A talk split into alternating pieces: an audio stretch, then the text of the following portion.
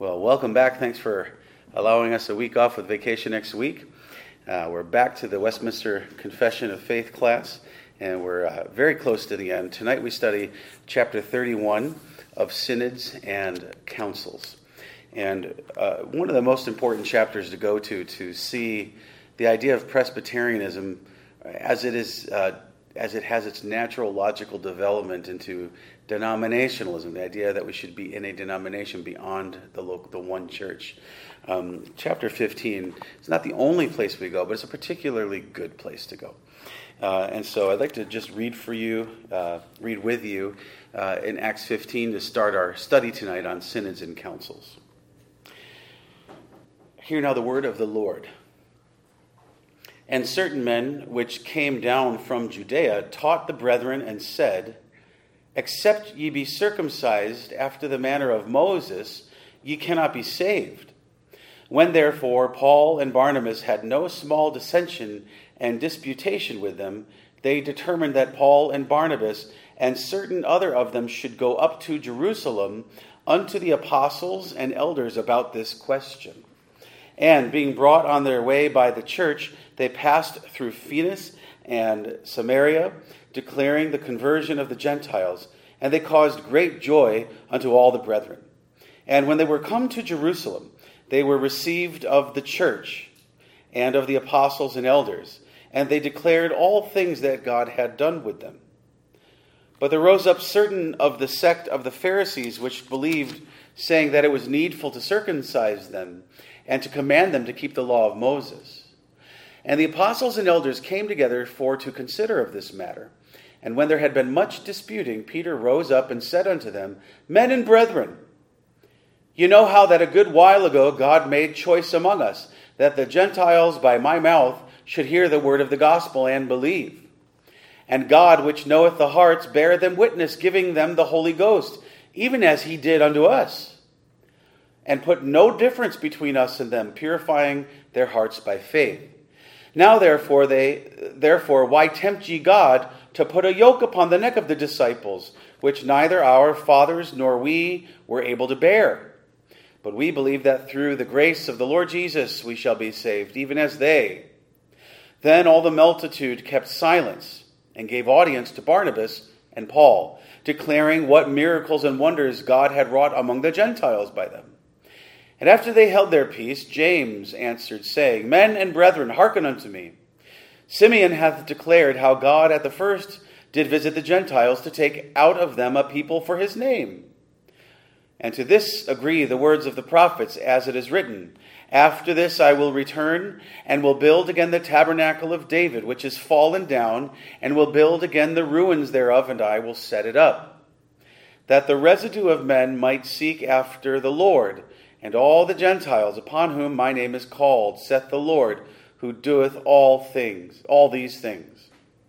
Known unto God are all his works from the beginning of the world. Wherefore my sentence is that we trouble not them which from among the Gentiles are turned to God, but that we write unto them that they abstain from pollution of idols, and from fornication, and from things strangled, and from blood. For Moses of old time hath in every city them that preach him, being read in the synagogues every Sabbath day. Then pleased it the apostles and elders with the whole church to send chosen men of their own company to Antioch with Paul and Barnabas, namely Judas surnamed Barsabbas and Silas, chief men among the brethren. And they wrote letters by them after this manner. The apostles and elders and brethren send greeting unto the brethren which are of the Gentiles in Antioch in Syria and Cilicia. For as much as we have heard that certain which went out from us have troubled you with words, subverting your souls, saying, Ye must be circumcised and keep the law, to whom we gave no such commandment. It seemed good unto us, being assembled with one accord, to send chosen men unto you with our beloved Barnabas and Paul, men that have hazarded their lives for the name of our Lord Jesus Christ. We have sent therefore Judas and Silas, who shall also tell you the same things by mouth. For it seemed good to the Holy Ghost and to us to lay upon you no greater burden than these necessary things, that ye abstain from meats offered to idols, and from blood, and from things strangled, and from fornication, from which, if ye keep yourselves, ye should do well. Fare ye well. So when they were dismissed, they came to Antioch, and when they had gathered the multitude together, they delivered the epistle, which when they had read, they rejoiced for the consolation. And Judas and Silas, being prophets, also themselves exhorted the brethren with many, with many words and confirmed them. And after they had tarried there a space, they were let go in peace from the brethren unto the apostles. Notwithstanding, it pleased Silas to abide there still. Paul also and Barnabas continued in Antioch, teaching and preaching the word of the Lord with many others also. And some days after Paul said unto Barnabas, Let us go again and visit our brethren in every city where we have preached the word of the Lord and see how they do. And uh, actually, the rest of this uh, part we don't really need to read for sake of time. It's kind of interesting. You want to keep Acts is particularly interesting. You want to hear the next thing and the next thing. And there, there's more that is related to this chapter in Acts, but we're going to leave it there for now. It's sufficient to see what we'll talk about tonight. And of course, with the confession are a whole lot of scripture references you could look at besides that. But if someone would ask you why Presbyterianism, uh, we talked about that already, uh, but it's the plurality of elders. Why denominationalism? Why a denomination? Why is a church supposed to be part formally connected and covenanted, uh, accountable, and uh, helping and serving others? And uh, Acts chapter 15 is a really good one. Now, of course, because of sin, this isn't perfect, you know. I remember in seminary there's a big picture of Presbyterianism, and it's just incredibly broken. So many divisions, so many, you can't keep track of it. It's just these big brackets, you know, and it's just, it's just a mess.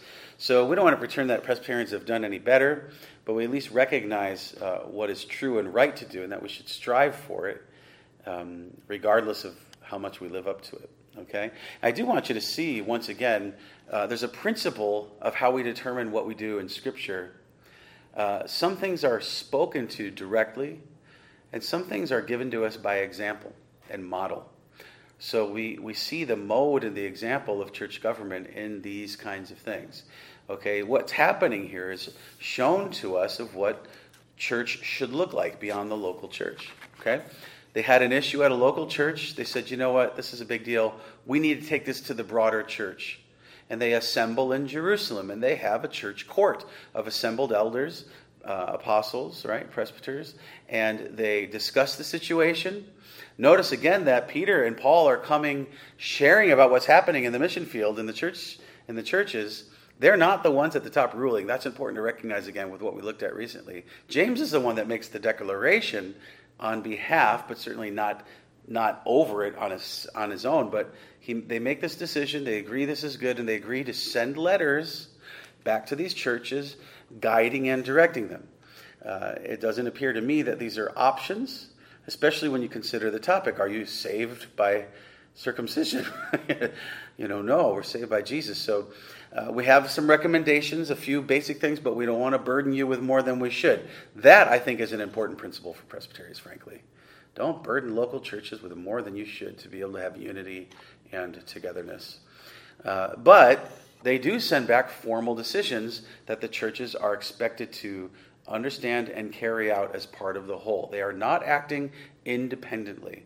There is no such thing as independent churches in the scriptures. Okay? Now, right now, we technically are still an independent church, a Presbyterian independent church, which, if you know anybody that knows Presbyterian pretty much, they're going to very quickly say is an oxymoron. Okay? It's completely inconsistent with the confessions and our scriptures. And as you know, we've been working for a long time to try to, to try to fix that. I'll tell you what, it's a lot harder to get in than it is to be in. it's amazing what's tolerated if you are in, let alone uh, if you're allowed to be brought in. But we're working hard at it, and uh, I'll talk a little bit more about that as we go. Because we think that it's scriptural, therefore it's important, and it's also confessional, therefore it's important. Okay? And of course, the whole context of the Westminster Confession was the Church of England, right? And really the Church of Scotland, and you know, all having this same Reformed confession and faith to go by and live by.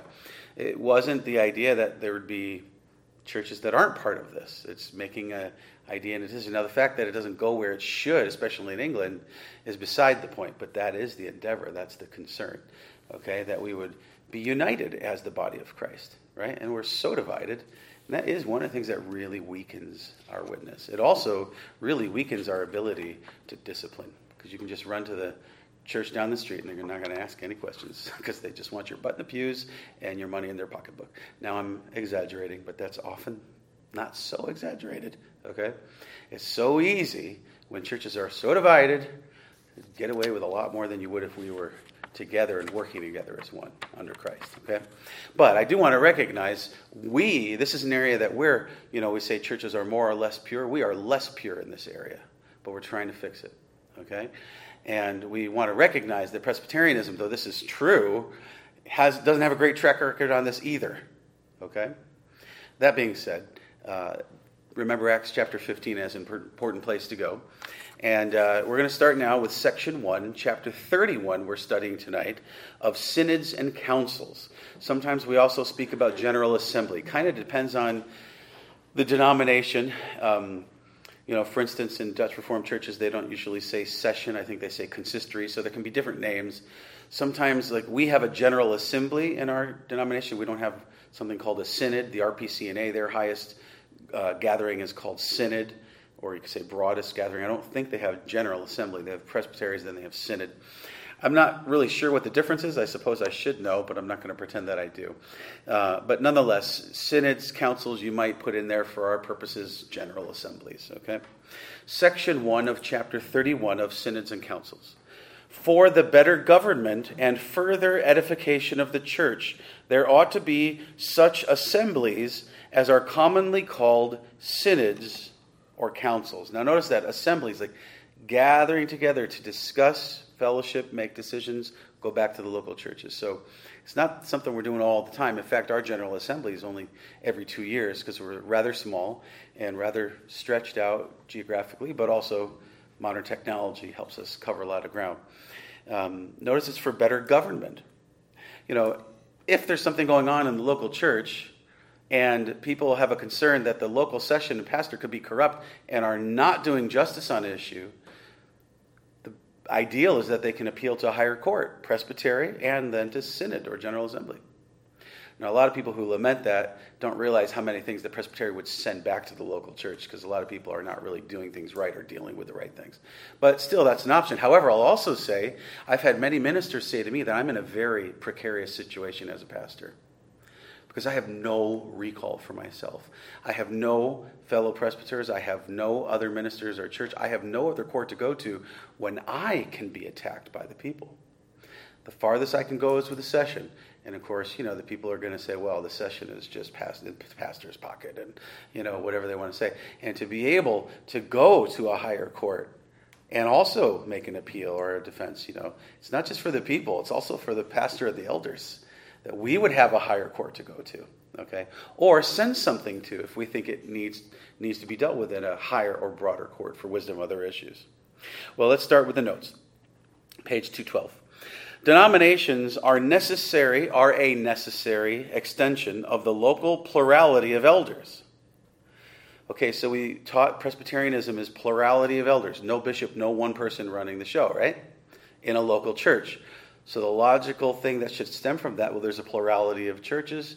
There should be plurality of elders in every church, and so there should be some kind of continuity in working together. It's just a logical idea, right? Uh, Engelsma, David Engelsma with the PRCA, um, Engels, Engelsma writes, quote, the unity of the church de- demands not only that the members of the local congregation live at peace, but also that the congregation be joined in a federation of congregations. Further, churches should not exist in isolation or be unrelated to each other. Now, uh, I'm going to be tempted to go through a lot of the footnotes. Uh, I think I'm going to try not to do that to actually let you end a little earlier tonight. But uh, I encourage you to go through the footnotes. There's a lot of pretty important stuff in the footnotes, uh, but I think I'm going to I think I'm going to mostly pass over them. Uh, first, but you'll notice I'm thinking about that because of that footnote, but I'm going to move on.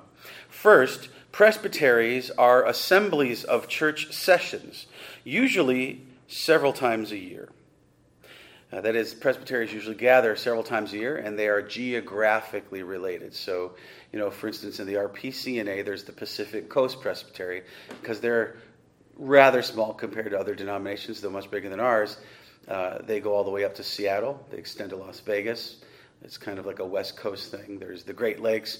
When I was uh, uh, in the RPCNA, I was in the uh, Presbytery of the Alleghenies. That was in the Pitts- Pittsburgh area. Included some Ohio, West Virginia, and even included Maryland. You know, so it's it's kind of a geographic area. There's the Great Lakes Presbytery, that kind of thing.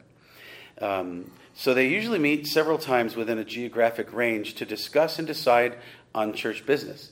Uh, same reason the session meets really usually monthly, regularly, because there's just always a whole bunch of stuff to talk about, stuff to be prepared for, thinking ahead like you would run any business practically, right?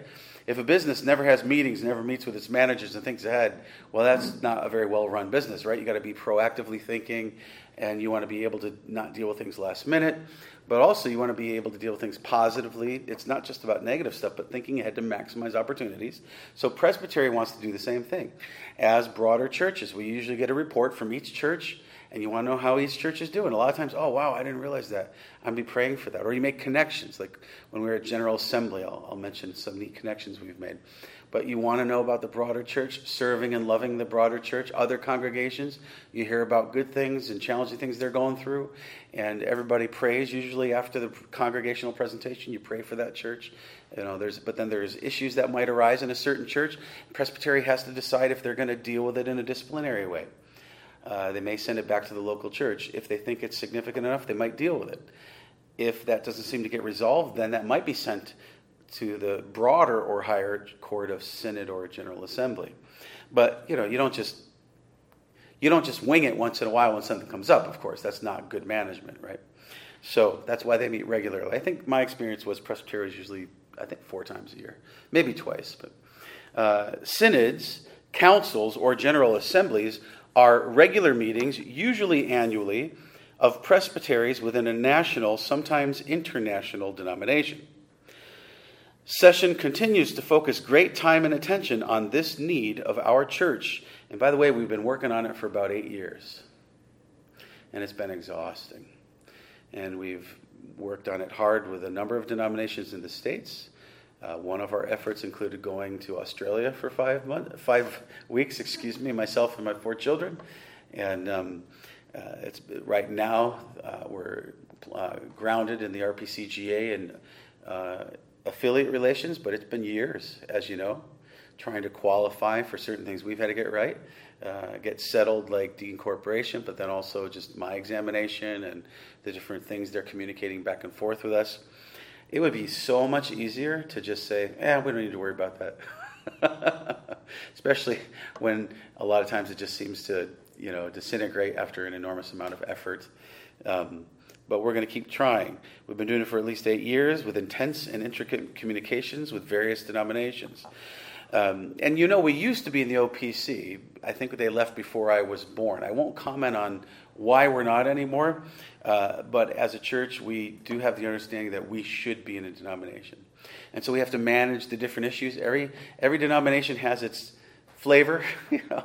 Uh, you know, we were hoping to be in a denomination consistently a cappella psalmody, for instance, among other things, Westminster standards.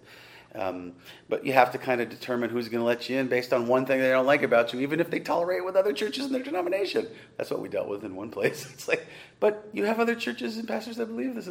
Why? You know, just just kind of what happens because you're dealing with the local presbytery sometimes.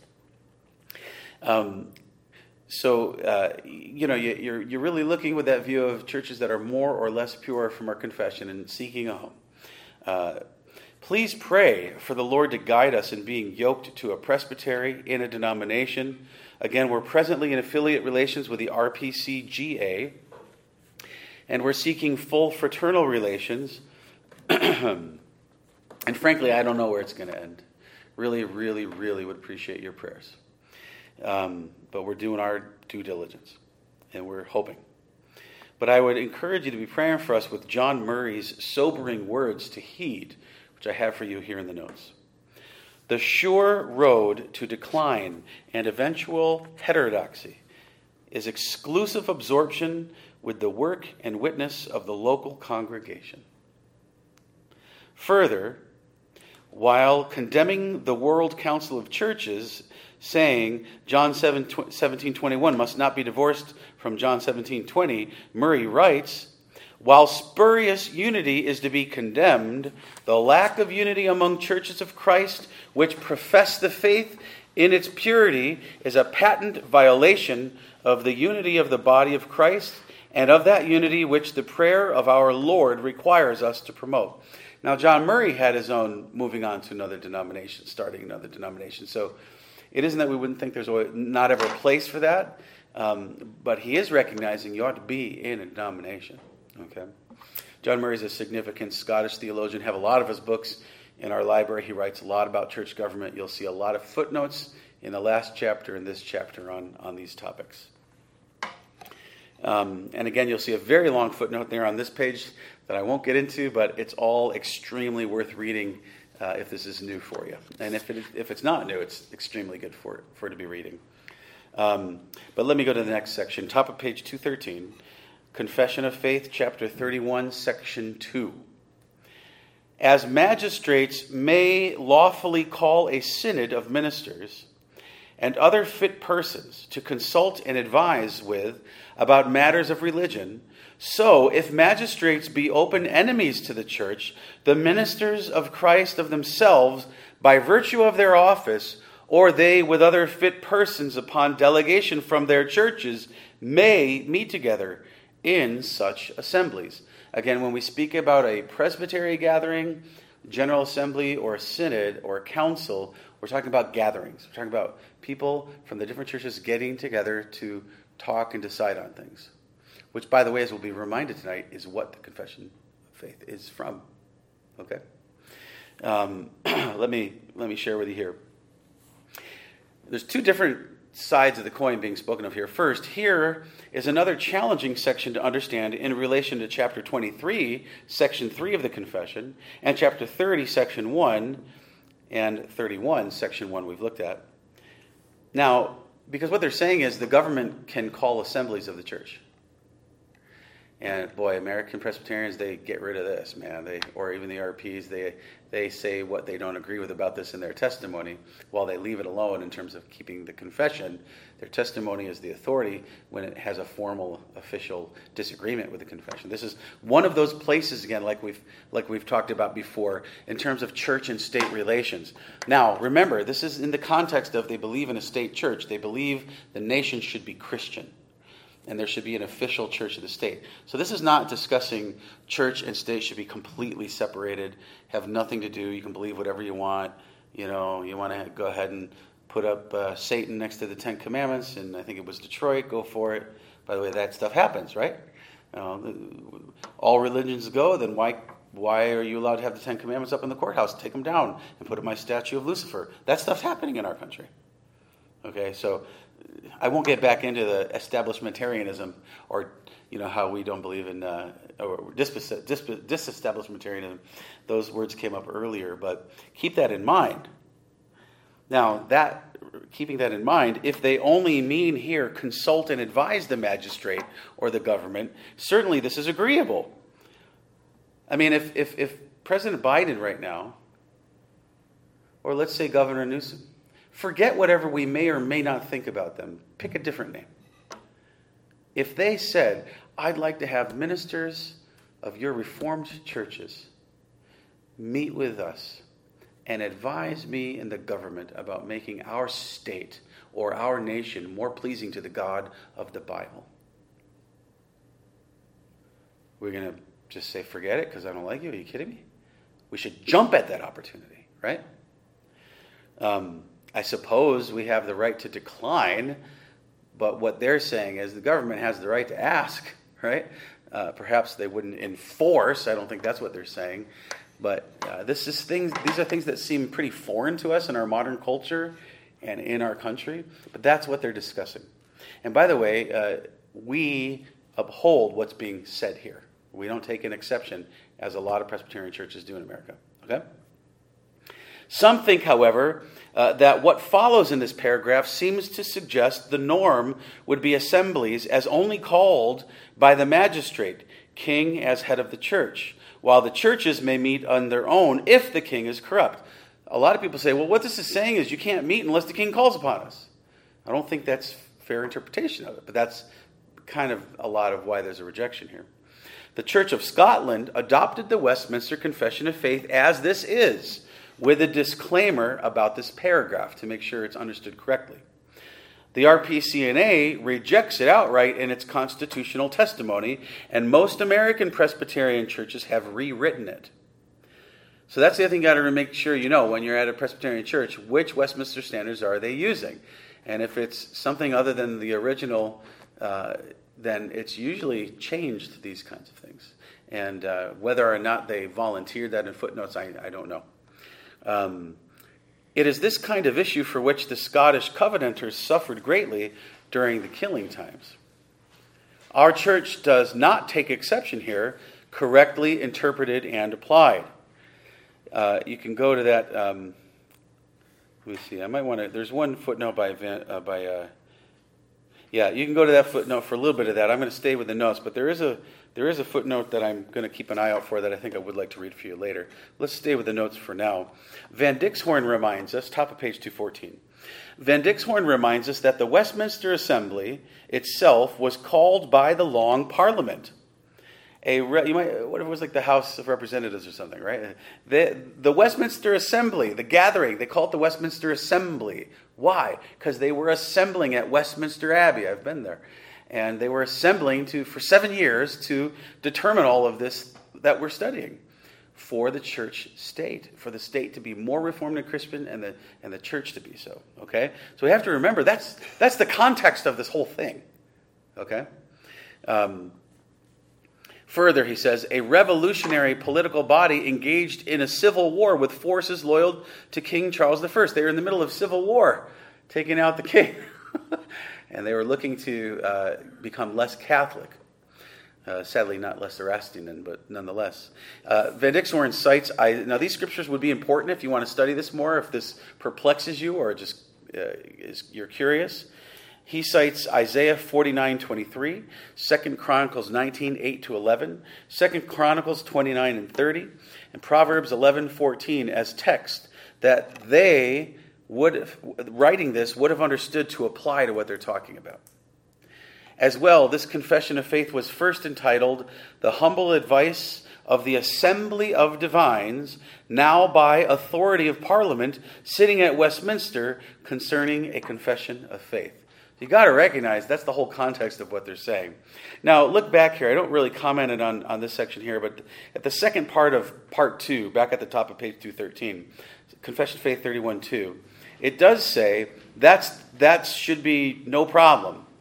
But if the magistrates be open enemies to the church, then the ministers can gather. They don't, they don't have to wait on the, they don't have to get approval from the government to assemble as the church.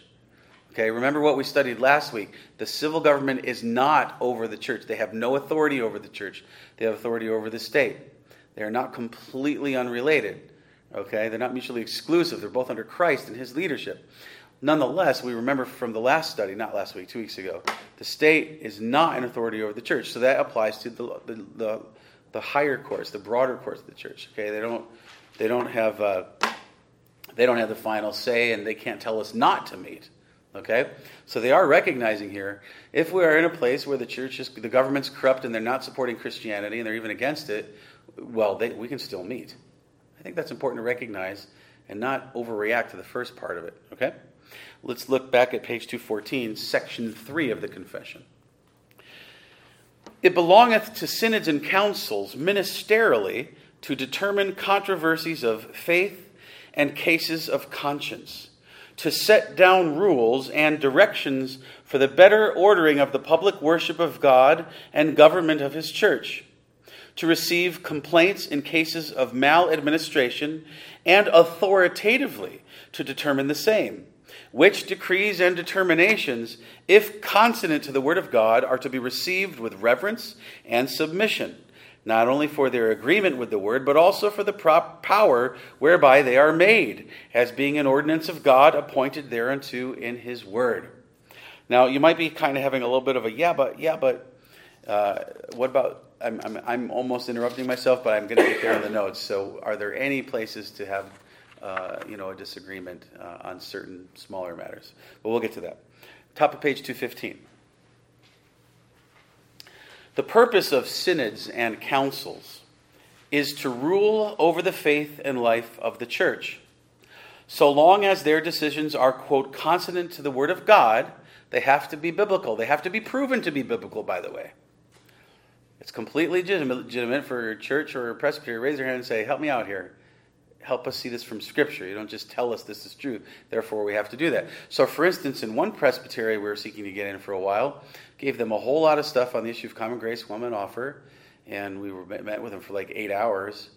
And a few months later, got back, and they never provided anything to show us that we were wrong or they were right on the matter. And we, we just, you know, they eventually said, you just have to agree. But they never provided anything for us to try to prove or demonstrate. You know, we'd, we'd be willing if we could be convinced, you know. So um, notice it has to be constant to the Word of God. It's got to be able to be demonstrated to be the case, too. Okay? Um, they are authoritative. That, if they are the case, they are authoritative and to be submitted to. Quote, the confession rejects the principle of the independence or congregationalists that all church authority resides in the local congregation and that wider assemblies have only an advisory role. By the way, that's most of the churches in America. You understand?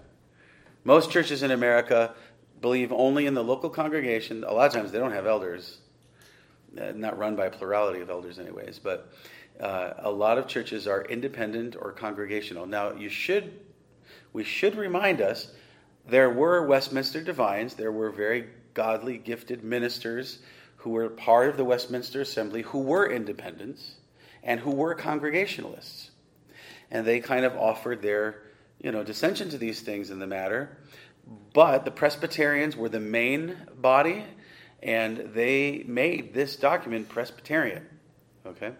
And what they're teaching is to be a church in isolation from any other church is unbiblical. And if we're going to say we stand for the Westminster standards, but we're not in a broader denomination, then we are being inconsistent. I mean, I see lots of churches that say they hold to the Westminster standards and they're violating a whole bunch of things about it.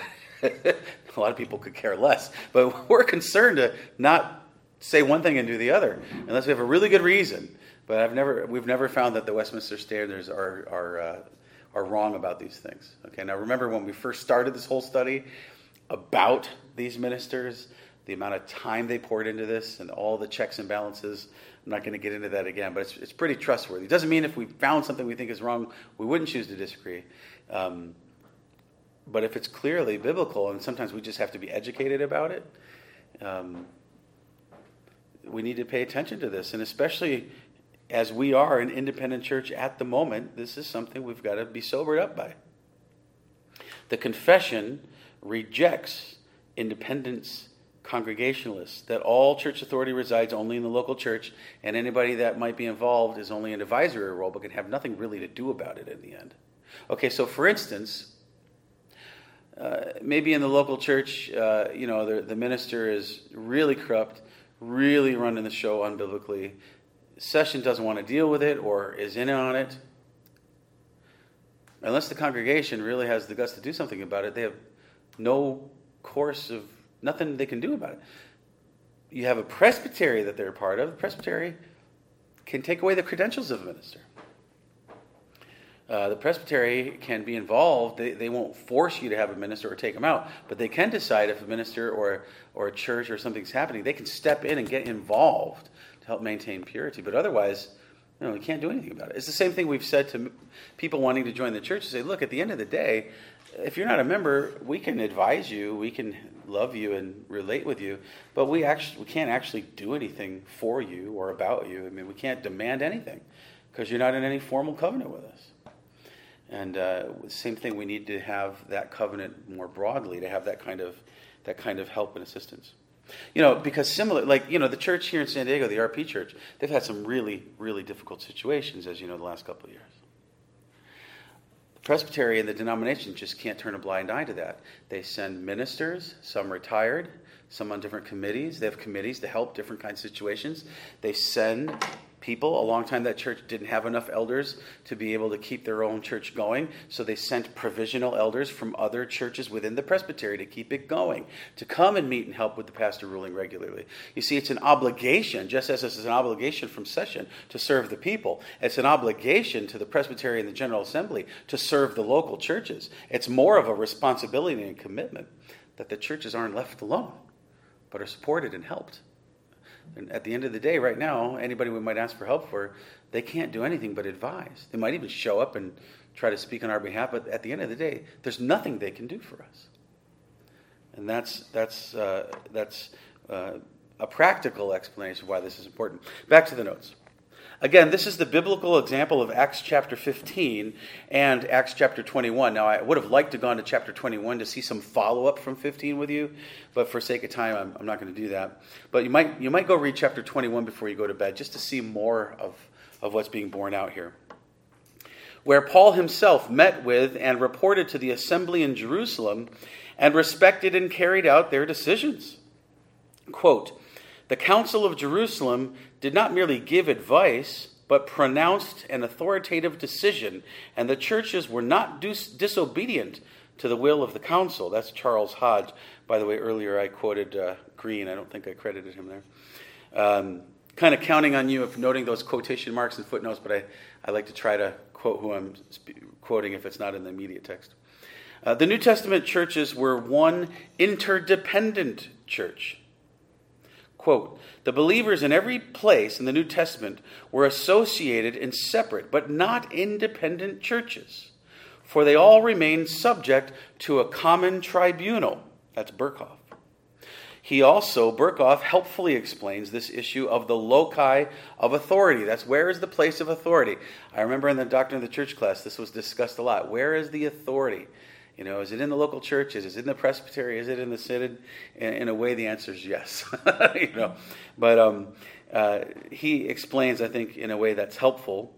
Uh, he says the major, the major assemblies do not represent a higher kind of power than is vested in the consistory or session.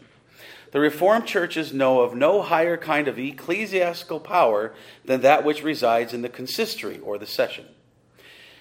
At the same time, their authority is greater in degree and wider in extent than that of the consistory. Church power is represented in greater measure in the major assemblies than in the consistory, just as apostolic power was represented in greater measure in 12 than in a single apostle. Ten churches certainly have more authority than a single church. There is an accumulation of power.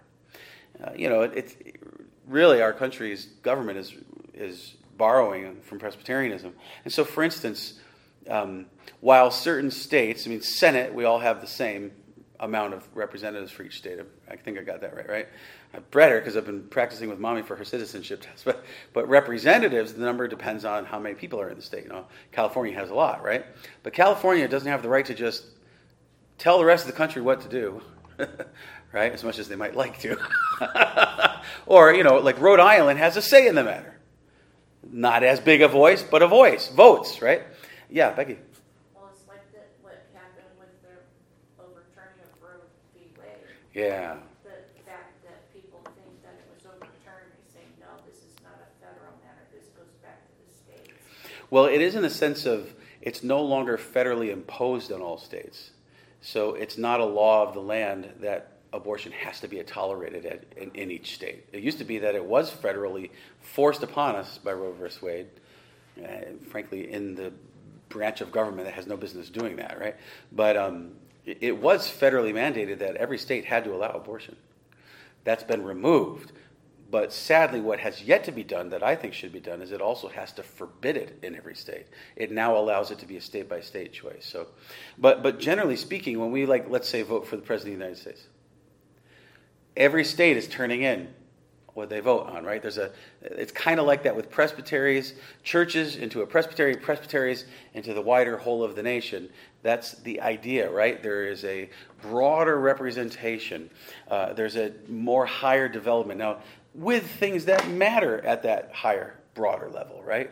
The local church has its allowances and uh, idiosyncrasies, right? Every church has its own culture and things. Um, might have certain expectations not required elsewhere.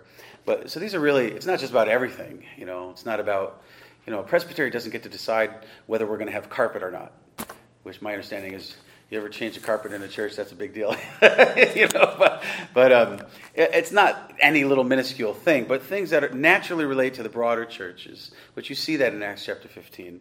Uh, there's a gathering of the churches as a whole, okay? Um, back to the notes after footnote 646. We might say rather than higher church courts, broader church courts, though not without a ruling nature, by vote of presbyters, not a decision of a small elite group. So see, that's the thing you got to remember. When presbytery makes a decision, it's all of those who have a right to vote, um, elders and ministers, not deacons. They all have a right to vote from the local churches gathered in the assembly in that broader church court. And then if they're gathered as a general assembly or as a synod, same thing. All of the elders get to vote. But it isn't like we all bring it to a high judicial court of nine people or something, and we hope and pray that they decide right.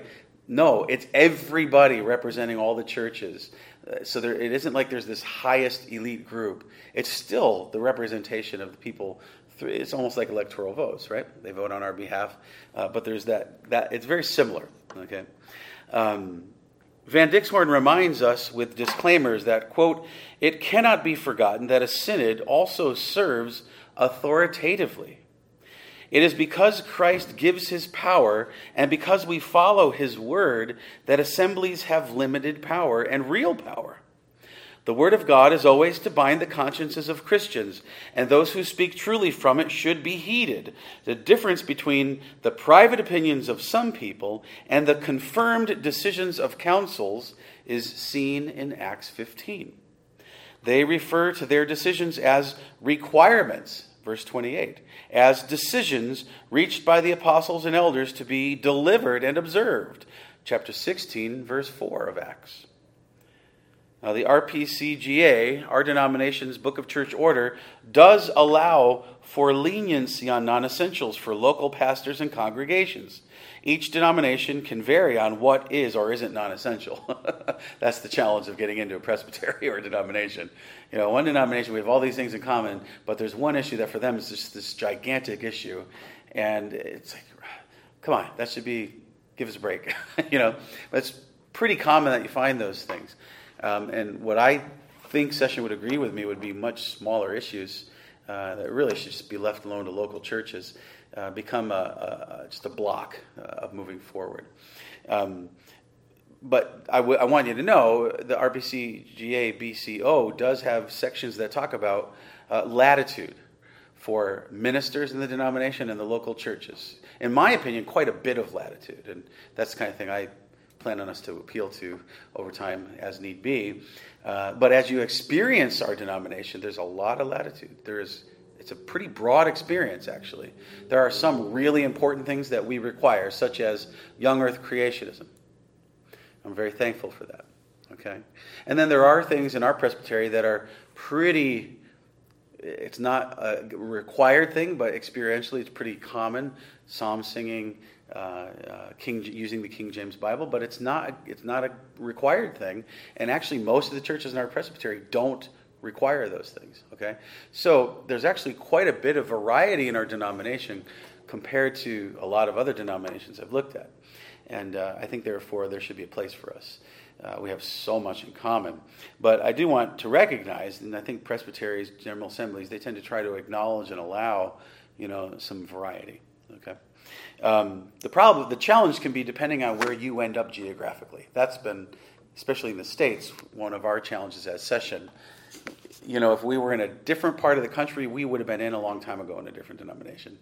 And I guess you could appeal to the higher courts, the broader courts, but we just didn't decide that was worth it because we'd be living with the local one that doesn't want us. you know, so it's kind of like don't force yourself into a family that doesn't want you. you know, but we are. Uh, these are things that you know are on my mind a lot, on Sessions' mind a lot as we're working with. Um, but the goal is to get in. I think I'm partly wanting to explain, you know, why it's been taking us so long and what a challenge it is. Um, but there is a place for leniency. Um, and uh, the challenge can be just consistency across the board with these things, depending on who you're working with. Uh, section four Bottom of page 215, the next part of the confession. All synods or councils since the apostles' times, whether general or particular, may err, and many have erred. Therefore, they are not to be made the rule of faith or practice, but to be used as a help in both. And uh, before I continue, I want to just make sure I. Uh,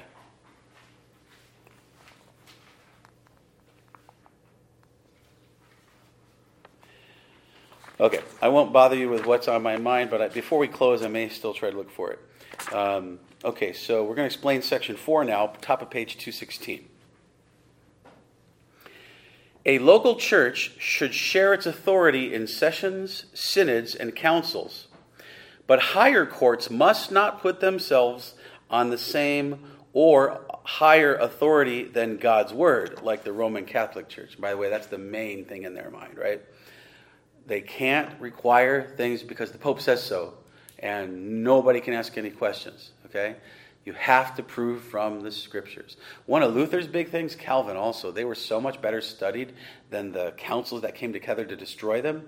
They could quote all the older councils and point out how much they contradicted one another, how the popes contradicted one another, and it wasn't based on scripture and it's straight away from scripture. The Reformation is always coming back to scripture. But you should recognize the Reformed, as we call them the magisterial reformers, Calvin, Luther, that age, Bucer, Bullinger, they were still state churches. I mean, every nation, the Netherlands, it was always about no longer being a Catholic nation, but a Protestant nation. And these standards were always developed within that context. But they were pointing out that uh, it can't just be that because we're in the authority that we can just tell you, you have to do this. It's the same thing for a wife and children to a father. If the father is telling you to disobey God's word, you have to disobey. There's respectful ways to do it Depends on the situation where, situation where it's public or private.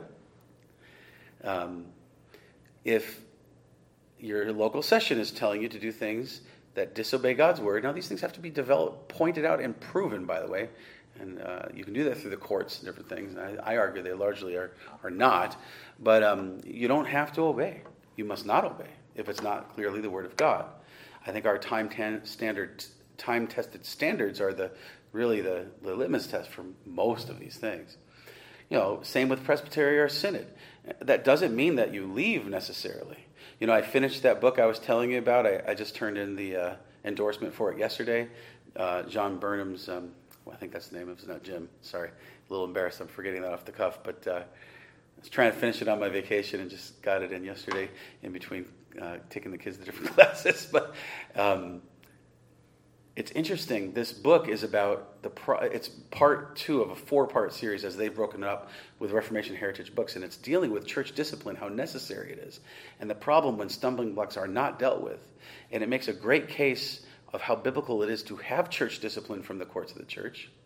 And then it makes a big case about how problematic it is if they don't. And then they give a lot of advice about how to do all the different nuances between the steps of censor that our standards and our books of order talk about.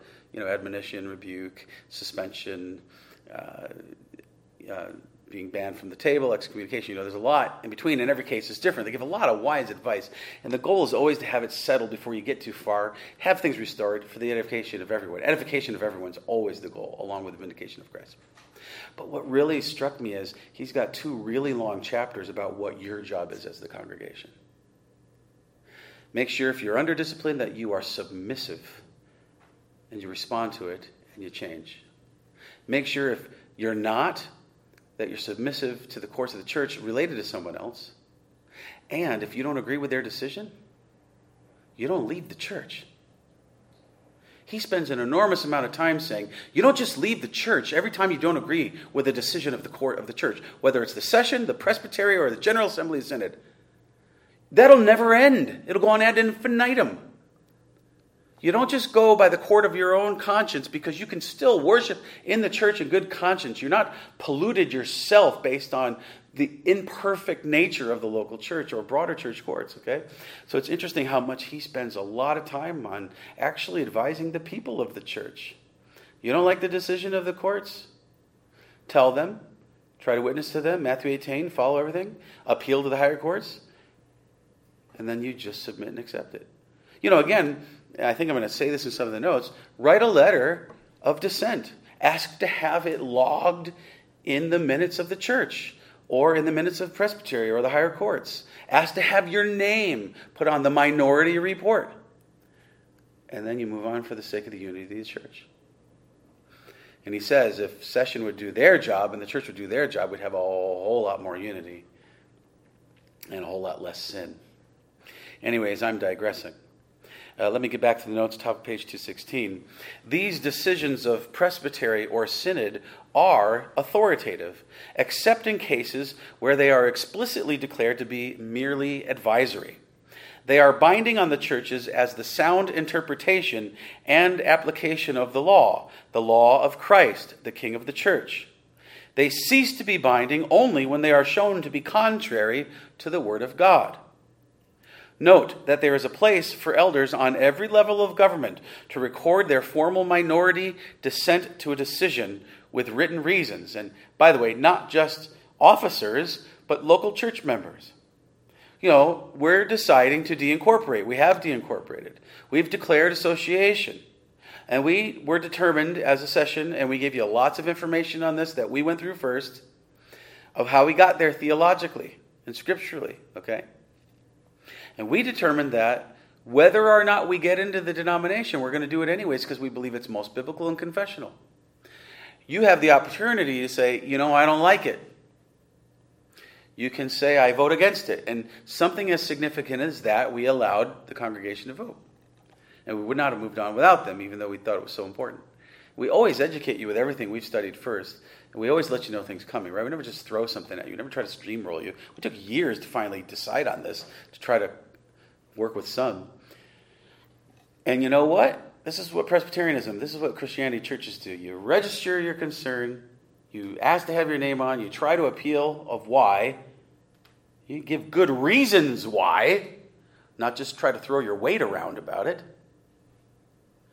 And then you sit down and you stay and you serve with your people. Because that's Christianity is. We're never going to all agree on everything. There's a way to disagree. And there's a way to preserve unity at all levels of the church. And we should be about that. And that's what the standards are drawing out to us. Um, I would say this also um, another example of the fact that there can be some variety here. Uh, some things are advisory and they're not authoritative, and, and they're identified as such. Our denomination has position papers for the denomination.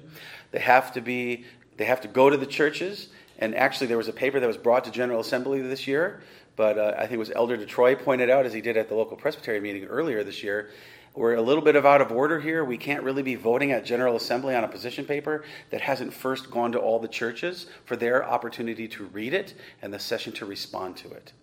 And then that needs to come back to General Assembly, even if it is two years from now. The General Assembly says, Yeah, you're right.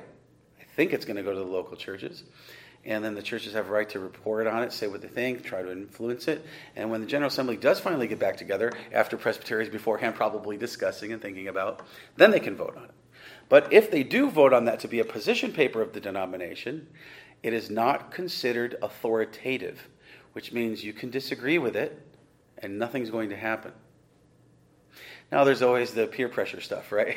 you know, but officially you can disagree with it. A position paper is not an authoritative declaration that must be obeyed, but it is meant to advise and influence in terms of probably would be the majority, the guidance and leadership of it. Okay, um, that's something to know. Um, and keep that in mind as there are some position papers floating that they're not authoritative, they are meant to be advisory. And I think there's a good place for that. And you can always try to submit a minority position paper in response. The OPC has that, for instance, on a topic that we agree with. That's always been a challenge for us to join a denomination.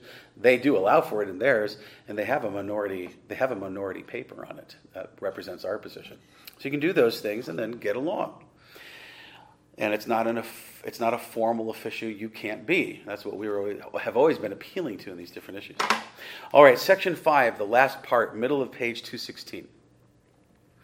Synods and councils are to handle or conclude nothing but that which is ecclesiastical. That means church. Ecclesia is the word for church in Greek. And they're not to intermeddle with civil affairs which concern the commonwealth unless by way of humble petition in cases extraordinary, or by way of advice for satisfaction of conscience, if they be thereunto required by the civil magistrate. I feel like we could spend months on this one. And I feel like preaching right now. And I would be in the minority of the Christian and Reformed experience in this nation. But I'm not going to do that. But I would encourage you all to read that slowly and let it meditate on it. As the civil magistrate has no ecclesiastical authority over the courts of the church, so the church has no civil authority over the governors of the land. Both are under the authority of King Jesus, and both are to serve him by his holy law. Quote, the line between the state and the church is distinctly drawn here.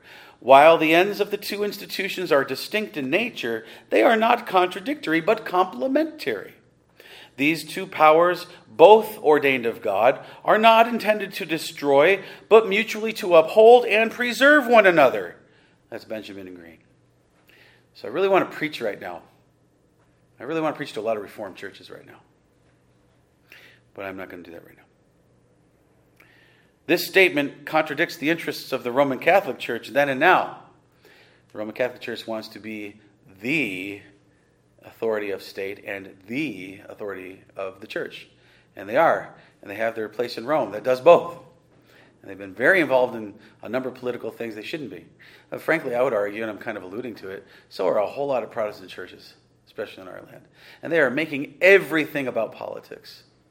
And the gospel and the word of God is being compromised constantly for the sake of offering up ourselves to the idols of power and money and there's almost no real distinct Christianity in our land. Thank you. I'm really being careful, but careful you do that, I'm going to start preaching. now, does this mean we shouldn't try to influence the government? No. Remember what we've talked about. Remember, the context is the government, right? The con- we are establishmentarianisms. There should be a state church, but the church and the nation should be working together for the sake of Christ. We shouldn't be battling against each other. We shouldn't be going against each other all the time. We should be working together. You had to say amen. Why'd you do that today? that doesn't mean everything's going to be perfect about the state or the church. But man, oh man, when we put all of our hope in a certain person who I just heard recently in a quote again, literally called himself the chosen one. And do you know why he called himself the chosen one? Because a female pastor, which I really appreciated this week when we were in a certain context, my son, my youngest, well, at the time, not my youngest son, Isaac looks at me with abhorred that the woman brought up to pray before us was called pastor. But the female pastor at a national level calls a certain candidate the anointed one of Psalm 2. And he loves it, and he quotes it about himself afterwards. What is Psalm 2 about? Jesus Christ. The anointed one is the Christ, the Messiah. And we're anointing frankly, very sinful people to be our messiahs in this nation and getting rid of anything that really matters of truth and detail. Because we just want our political power and influence. And the effect is we're just losing it more and more. Notwithstanding this major mercy of God to get rid of Roe versus Wade. All right, Mrs. Corson, I'm going to blame you for my going long here preaching now. and uh, I'm not really trying to throw a certain I don't exactly have a dog in the fight. I, uh, I just I'm sick of the fighting. you know, I'm sick of, I'm just sick of it. I'm, I've had certain people because I have a certain persuasion which is neither there nor here. It's unbelievable. I've been questioned about whether I'm a Christian, whether I'm conservative, and I feel like saying, and frankly, it was a lady. I almost said, I think I'm going to need to involve your husband in this conversation. I started to avoid her in certain contexts. I'm like, are you kidding me? Do you know how conservative I am? You want me to go down the list and I'll show you how liberal you are? Just because I think your candidate belongs on Mars doesn't mean I'm not conservative. In fact, I think I'm more biblical on this issue. But there is this incredible movement of trying to have control of the nation with the sword of the civil government. We need to pray that the Lord would do it by the sword of the Spirit. It's only going to happen with us. It's only going to happen in the churches. It's only going to happen with Reformation and revival. That being said, a pastor should not also be let me see here. I, I did, where did I where did I finish off here? This statement. Okay, yeah. A pastor should not also be at the state at the same time a minister of the state. A pastor. I do not believe that I am allowed to apply for political government so long as I'm an active minister. I think that is not. It's logically not allowed by what we're talking about. I want to run for office. I need to step down from ministry. I want to step into the ministry. I need to step out of office. Well, I'm challenging a whole lot of American evangelism now, aren't I? But that's what we're seeing here. They are distinct. Okay? I'm not going to be a local pope. And there was a pastor running for governor. There's a few people running for governor in California during when they were trying to oust our current governor. And uh, I was diligent to see who I was actually encouraged by a number of candidates I could vote for. And I contacted the pastor and I said, "Look, I I really appreciate a lot of what you're standing for, including caring for the poor." and a lot of things he's been doing with, with a lot of ministry in California and businesses and everything. And um, he's not on the side many of certain kinds of people might worry about. Uh, and I, I said, here's the thing you're a minister. Would you plan on stepping down from the ministry if you become the governor? Because if not, I can't vote for you. And he responded and he said, Yes, if I am elected governor, I will step down as a minister. So, and I and I did vote for him. he didn't make it, but I'm praying for him. Um, and that so that leads into our next statement here. We should seek to raise up Christian men to run for public office so that the state better governs by Christ's law over the land, so that we receive Christ's blessing over our nation. Wayne Spear gives us this example. And again, Wayne Spear was my professor in seminary one of my elders in my church where I was under care for the Presbytery of the Alleghenies under my session, and he used to be W. Ragland's pastor out here in San Diego. By the way, he had some significant influence in the denomination taking some changes in what they allowed for political involvement uh, during, uh, I forget the I can't remember the name. It's a big name, a long time ago. Anyways, and he, he's a sweet man. He's he's not bombastic like I, like I am, but he's he's a man of scruples and guts.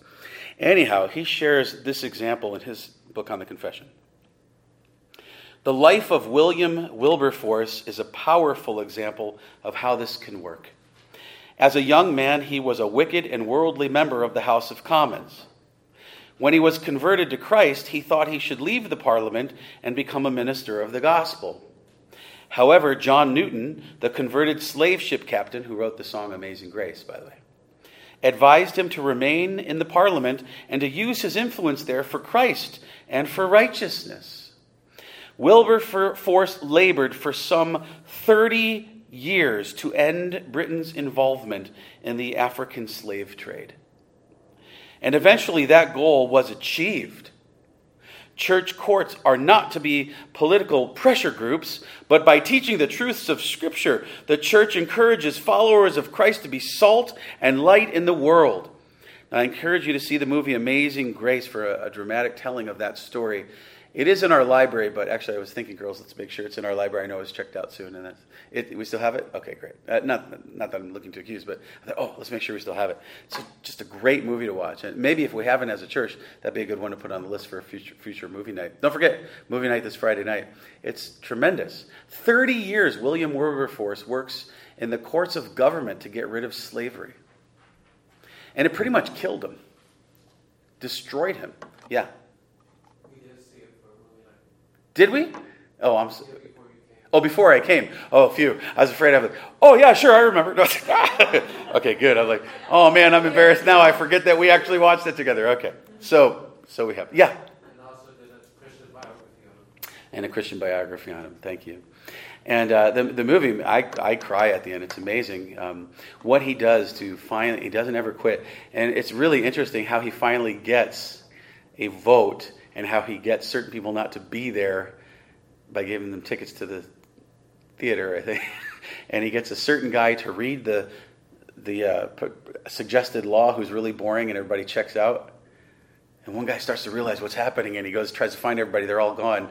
He gets it through. So he he was political. He knew what to he knew what to do finally to get it done. And what they did is they voted that sh- ships that were uh, slave ships would no longer be under the protection of uh, the British government from pirates. And boom, it's no longer good business, and so it stopped. Uh, you'd like to say you'd wish these Christians and this Christian country wouldn't have needed to be bad business. Nonetheless, he didn't stop till he got rid of it. And uh, that was a Christian politician who did that. We need to pray for Christian men leading our government so we have people that we can vote for in good conscience. And that might actually make the laws of our land the laws of Christ. And maybe one day the nation acknowledges Jesus Christ of Lord of this nation, as other Christian nations, such as England, with uh, this context did, and I think technically still does. Okay. Um, uh, I really couldn't find anything from Thomas Watson on synods and councils, but I've made it a habit. I got to find something. So, to be fair, this is not directly related, but I got a quote that I thought was nice to share to have something, and I think it's nice to remind us that this matters. This is given to us. It's only what, 32, 33 chapters? Uh, 33. This is its whole chapter in the confession. It's significant. It's being presented to us as one of the main emphases of Scripture. Okay? And with that, we don't want to neglect anything like that. And I quote this, although he's not speaking about this, he's actually, as you see, it's in a sermon against the Roman Catholic Church. It's really good, by the way. You can get it online for free. But uh, on page 217 at the top, let me read this quote. And I submit it to you to take seriously everything we're studying in these standards, and uh, as we're getting ready to close with our next and last study. He says, Hold fast the doctrine of the true Orthodox Protestant religion. The very fillings of this gold is precious. Keep all the articles of the Christian faith. If you let one fundamental article of your faith go, you hazard your salvation. When Samson pulled down but one pillar, immediately the whole fabric tumbled. So if you destroy one pillar, if you let go one fundamental of truth, you endanger all. And beloved, that's the truth. And the church is called in the scriptures the ground and pillar of truth. But we renew, tear away any of these pillars, and the church begins to crumble. And therefore, it is no longer a pillar of uh, the, the ground and pillar of truth for society. And that's where we're at. May the Lord help us to rebuild the walls and to rebuild and put back up the pillars uh, that the Lord be pleased to use us. And may He start with us. May He mercifully at least not leave us out. You can see the readings for next time. Uh, this is it. This is it. Come back. We're almost done. Uh, I know where you live. No, just kidding. I can come and read it to you if you missed it. No. Okay, so next week, of the state of man after death and the resurrection of the dead in the last judgment. So the Confession of Faith 32 and 33, the last two uh, chapters of the Confession, along with their corresponding scriptures that are given. And then the larger catechism, you'll see the questions and answers I've given, and the shorter catechism as well. And for both of them, again, remember that if the scriptures I give you, I ask you to read that they give you there, overlap and are redundant with what's already been read by the confession, feel free to just skip over them if you please. I don't want it to be too burdensome to you. But I do want you to read the scriptures so that you can see what's behind the standards. We want you to see that it's all coming from the scriptures. Most of the time, they're just quoting. There's just different clauses all put together for different scriptures. Um, but this is it. It's on the end times theology. It's on where are we now? When is Christ coming back? We're going to give good attention to the millennium. That's the big one, right? Are, are we in the last days? Are we in the end times? The answer is yeah. Yep. Because Christ has already come and inaugurated his kingdom. When he comes back the next time, he will consummate his kingdom. That's it. That's a real simple explanation of the end times. Come back, anyways, I'll give you some more details. Uh, but the millennial views will be looked at, and I will be endeavoring to teach you why amillennialism is the biblical view of things. So some people just checked out and they won't listen to SermonAudio anymore. But I'll also tell you, uh, I'm slowly working on a series quoting a whole lot of uh, doctors out there from different persuasions. That amillennialism is the consistent teaching of the standards of the church, the creeds and confessions of the church of all time. And if I can throw out one name, Jay Adams says so. That's significant in Presbyterian worlds. So I hope that whets your appetite, doesn't turn you away looking for a new church. But um, we're not going to necessarily require that of you, but I'm going to teach you what I believe the scriptures teach and our standards uh, at least point to. Uh, we'll talk about what we think is allowed and what is definitely not allowed. But I'll at least leave you wondering about something for next week. Um, if you do want to spend a lot of time on that topic, we had a Wednesday night series for quite a while on the Revelation. And uh, again, it's Mr. Renner's fault that we did that. He asked for it. he had no idea what we were getting into uh, in terms of the depth and th- I like to try to be thorough, but that's there to, to cover a lot of it. Also, and I'll, I'll mention this next time, uh, when we preached through Matthew, I dealt very thoroughly with the Olivet Discourse with a particular millennial view in mind. So there are a number of places I can point you to where I've really tried to give you everything you need. And so I, I, am not going to necessarily, depending on where you're coming from, satisfy you if you're really diehard about something. Uh, but I hope to give you enough to see, yeah, this, this, this makes sense. This is what the scriptures are teaching. Okay? Um, uh, with that, let me, let me close in prayer. And uh, again, uh, thankfully, we're ending a little earlier, a lot earlier than usual. I was hoping to end a little earlier, but tonight it's Mrs. Corson's fault. She had to say amen. She got me going. no, I really, I really appreciate all of your. Uh, gr- no, no, no, no forgiveness needed. I'm just, I'm throwing you under the bus, but I'm really like, yeah, keep doing it. So I keep, no, no. Um, I'm trying to behave myself, but um, I, I appreciate that you're all approaching the class zealously and concerned to know the truth and concerned to be um, here sharpening one another. Uh, I do want to make sure that's clear. These are our main guidelines, the Westminster Standards. Uh, we don't expect everybody to have been able to digest it all to the same uh, level of, you know, I went to seminary for 10 years myself, for instance, and I slowly studied a lot of these things because I went part time, I had the opportunity to study a lot of things deeper than I might have otherwise. And then I've been ministering here for 12 years now, going on 13, and I've been able to grow and learn and study a lot more on behalf of Session in the church, and I've been able to refine my thinking over those years. So I don't, I don't want you to feel intimidated, but I do want you to feel uh, educated, and I do want you to feel supported with all that we're presenting uh, for you here. Okay, I said I was going to pray. Should I pray, Mrs. Regland? Yeah, you ready for me to pray? She's like, yeah, but how many times are you going to say that before you pray? I don't know. I counted three already. That's good. She's always so nice to me. I don't know why I pick on you too. I'm picking on all the ladies. I better watch out. okay, let, let me uh, let me close in prayer. Thanks for being here. Oh Lord in heaven, I thank you so much for this opportunity to gather. And I pray that you make us biblical. I pray that you help us to hold every pillar up of the truths of the scriptures, that we would be a solid, reliable, uh, stable, uh, lasting, persevering pillar and ground of the truth in this area that you have called us. And that you would allow us the opportunity to serve and have service to us as needed in a broader church context that is formal, fraternal, final, committed, and covenanted. And Lord, that we would be going about it with the effort of the truth and including the truth of the unity of the church and in the broader courts, and that would be that witness, Lord. And uh, Lord, that you'd help, help us to be about working together, edifying, building up. As Durham's book talks about, all of discipline is about edification the church, the individuals, and the name of Christ. We pray, Lord, that all we do would be for your glory, whether we eat and whether we drink, whether we meet and assemble. That would all be to your glory according to your scriptures, sanctioned by your authority, King Jesus Christ, King and head of the church. And we pray in your name. And all your subjects said, Amen.